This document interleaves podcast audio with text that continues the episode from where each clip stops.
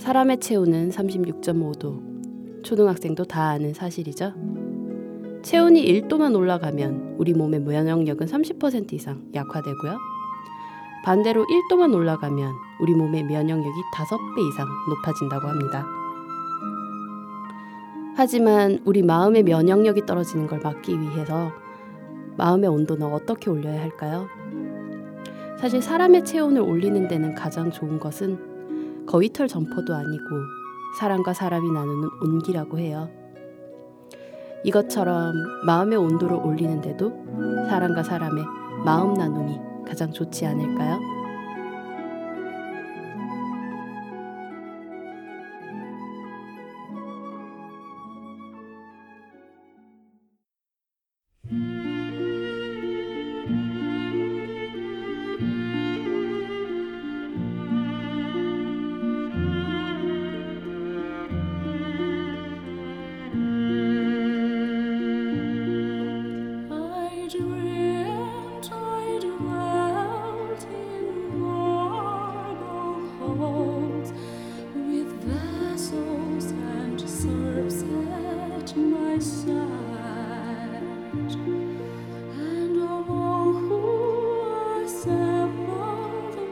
the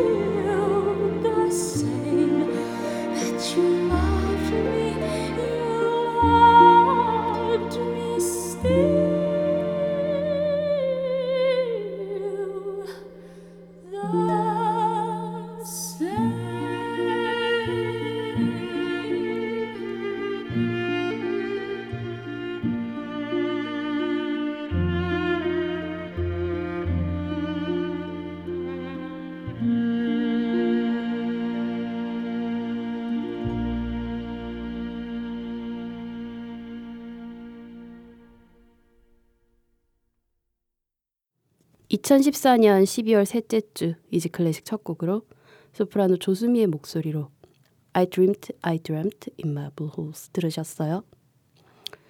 연말이 다가오면서 눈도 자주 많이 오고 몸도 마음도 추운 본격적인 계절이 됐네요. 채우는 패딩 점퍼나 장갑, 목도리, 기마개 같은 것들로 지킨다고 하지만 마음의 온도는 어떻게 지키고 높여야 할까요?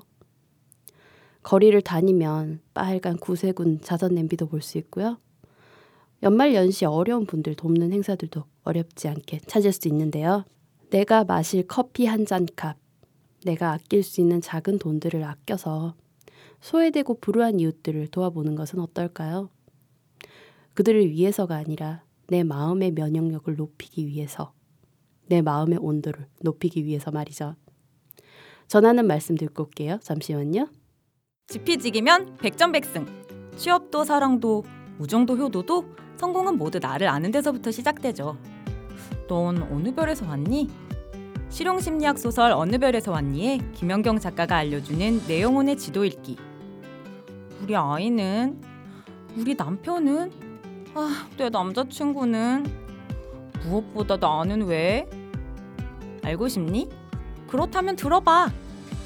팟캐스트 어느 별에서 왔니? 김연경 작가의 애니어그램 성격 유형 이야기.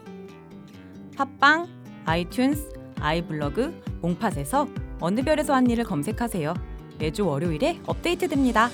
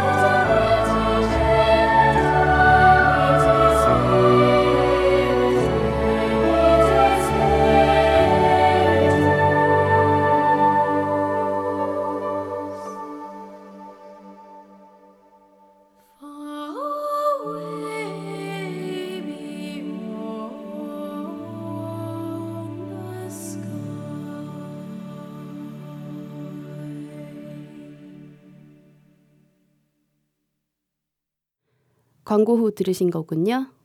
SK 이노베이션 광고 삽입곡이기도 했던 Far Away 리베라 소년 합창단의 목소리로 함께 하셨어요. 이지 클래식 들으실 수 있는 방법 알려드릴게요. 안드로이드 휴대전화 사용하시는 분들은 구글 플레이 스토어에서 팟빵, 쥐약, 아이블러그 어플리케이션 다운받아서 이지 클래식 검색하시면 들으실 수 있고요. 아이폰 사용하시는 분들은 앱스토어에서 팟캐스트, 팟빵, 아이블러그 어플리케이션 다운받아서 이지클래식 검색하시면 들으실 수 있습니다. PC에서 접속하시는 분들은 팟빵 사이트에서 이지클래식 검색하시면 되고요. 새로운 플랫폼인 몽팟에서도 PC와 모바일 웹 버전으로 스트리밍 서비스 이용하여 이지클래식 들으실 수 있어요. 방송에 대한 질문, 건의사항은 메일로 보내주세요. easyclassicmusic 골뱅이 gmail.com e a s y c l a s s i c m u s i c 골뱅이 gmail.com입니다. 방송 업로드 공지 및 이지 클래식의 새로운 소식들 만나보실 수 있는 트위터 계정은 이지 underbar 클래식이고요. 페이스북 페이지는 페이스북 검색창에서 한글로 이지 클래식 검색하시면 됩니다. 트위터는 팔로우, 페이스북은 좋아요 누르시고 이지 클래식의 새로운 소식들 쉽게 만나보세요. 아이튠즈 팟캐스트와 아이블러그, 쥐약 어플리케이션에서는 간단한 선곡표 바로 확인하실 수 있습니다. 팟빵 어플리케이션에서는 선곡표 지원이 되지 않아요. 하지만 팟빵 웹 버전에서는 확인 가능하시고요. 그래도 자세한 선곡표가 궁금해하시는 분들을 위해서 블로그에 자세한 선곡표 올려드리고 있어요. 선곡표가 궁금하신 분들은 이지클래식의 m.blogspot.kr로 찾아오시면 됩니다. 많은 관심과 참여 부탁드릴게요. 오늘 이지 클래식은 연말 연시 시즌을 맞아 한국을 찾는 천상의 목소리 소년 합창단들의 노래와 함께할 예정이에요. 처음 함께할 합창단은 리베라 소년 합창단입니다. 리베라 합창단 혹은 엔젤 보이스라는 이름으로 유명한데요. 리베라 소년 합창단은 로버트 프라이즈만이 지휘하는 영국의 소년 합창단입니다. 이 리베라 소년 합창단은 영국의 성 필립스 교회 소년 합창단에서 출발했습니다. 1999년 성 필립스 소년 합창단은 음악적으로 성가뿐 아니라 클래식과 팝, 민요 등 여러 장르를 아우르게 되면서 리베라라는 이름으로 재창단하게 됩니다. 이 리베라라는 명칭은 죽은 자를 위한 미사곡 레퀴엠의 일부인 Libera Me에서 유래했으며 리베라라는 뜻은 라틴어로 자유라는 뜻이라는군요. 원래 이 리베라는 그들의 음반 제목이었는데 이 앨범이 공전의 히트를 치면서 이 이름으로 결정하게 되었다고 합니다. 리베라 합창단의 인기와 실력은 세계 최고의 수준이며 어느 합창단에서도 찾아보기 힘든 신비한 목소리가 특징이라고 하네요.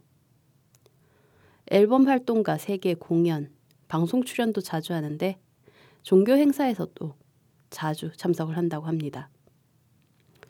어, 성가 단원 아이들은 대개 런던 남쪽의 근교인 노버리의 아이들이고요. 매년 인원이 바뀌는 편이고 대개는 30명 안팎으로 7세에서 16세 사이에 아이들이 합창단원이 될 수 있어요. 30명이라는 이 숫자는 아직 훈련을 많이 받지 않은 아이들까지 포함한 것으로 앨범이나 공연에 항상 30명이 다 참가하진 않는다고 하네요. 리베라 소년 합창단, 세인트 필립스 소년 합창단과 엔젤 보이스 이 세 가지 이름이 모두 동일한 합창단이라고 생각하시면 되겠습니다. 리베라 소년 합창단의 노래 들어야겠죠? 아마 모든 Easy Classic 청취자 여러분들은 어디선가 한 번은 들어보셨을 노래 Sanctus 그리고 글로리아 리베라 소년 합창단의 노래와 프라하시 필하모니 오케스트라 연주로 두 곡 이어 들려드릴게요.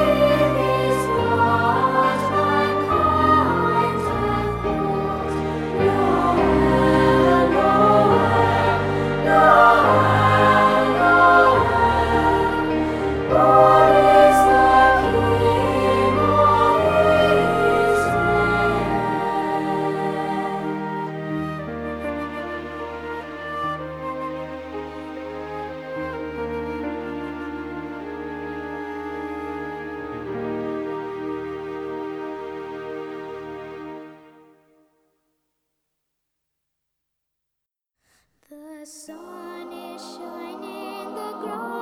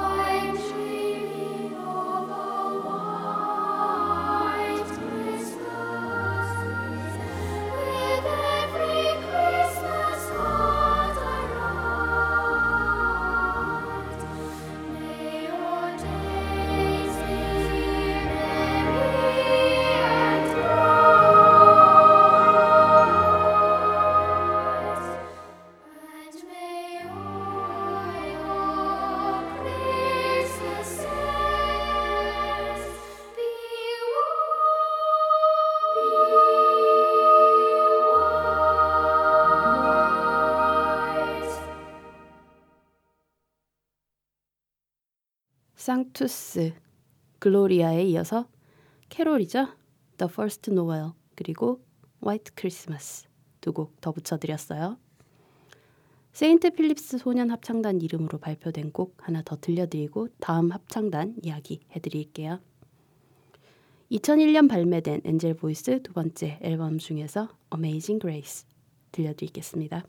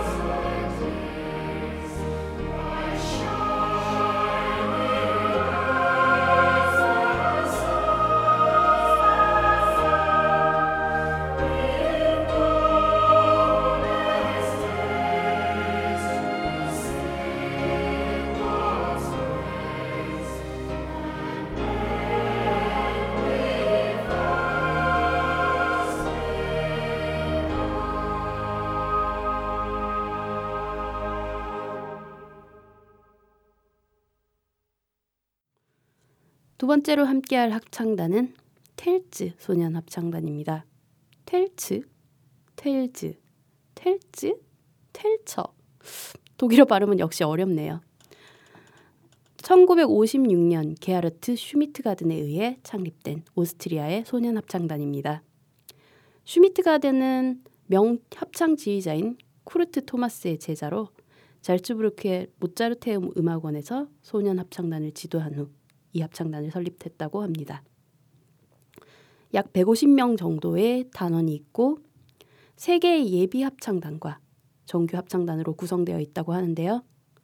실력이 올라갈수록 상위반으로 진급할 수 있다고 해요.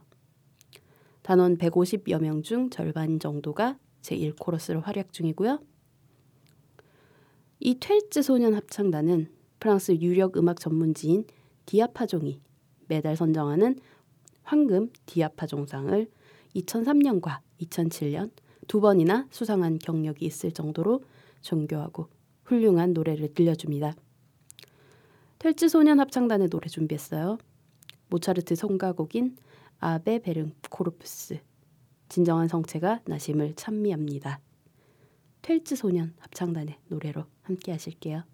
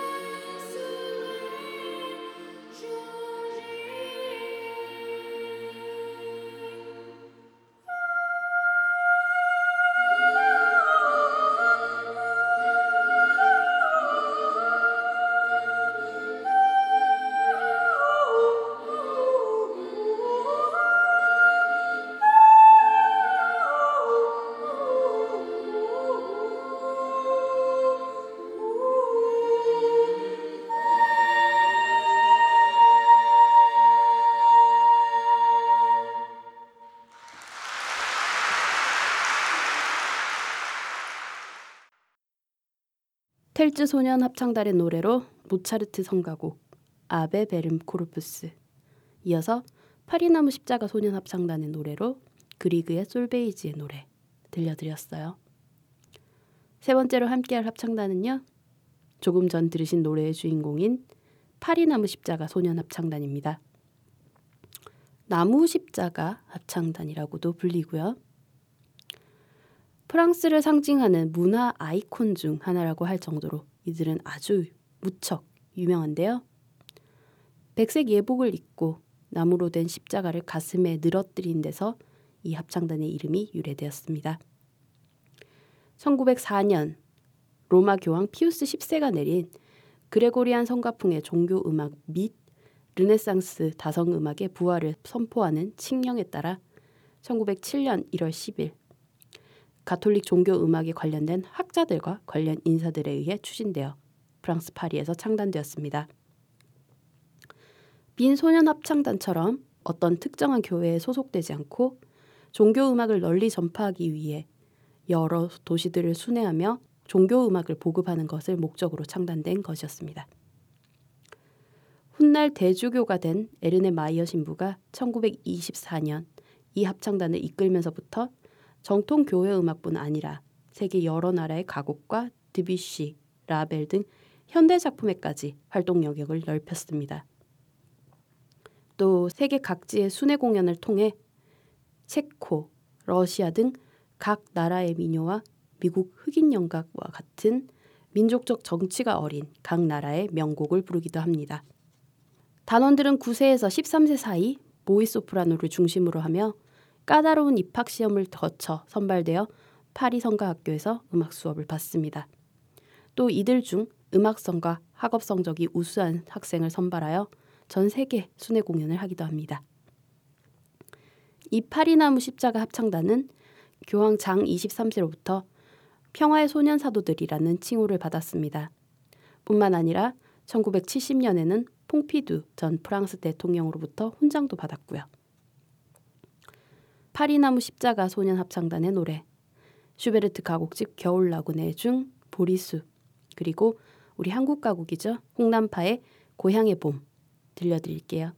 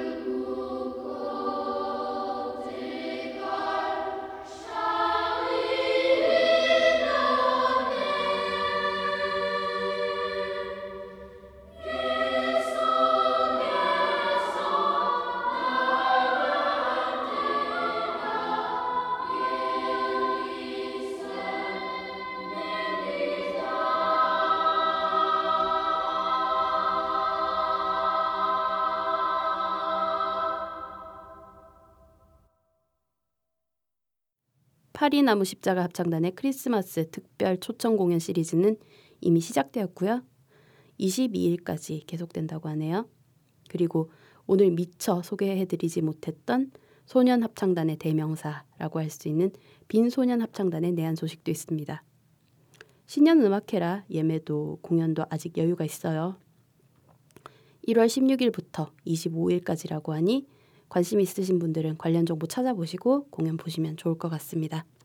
소년 합창단들은 주로 연말 연시에 한국을 많이 찾는 편이라 올해 놓치셨더라도 내년에 또 찾아오니까요. 관심 있으신 분들 또는 오늘 방송 듣고 관심이 생기신 분들은 참고하시길 바랍니다. 오늘 마지막 곡으로 준비한 곡은 고요한 밤, 거룩한 밤, 파리나무 십자가 합창단과 빈소년 합창단의 노래로 들려드리며 인사드릴게요. 평안한 한 주 보내세요.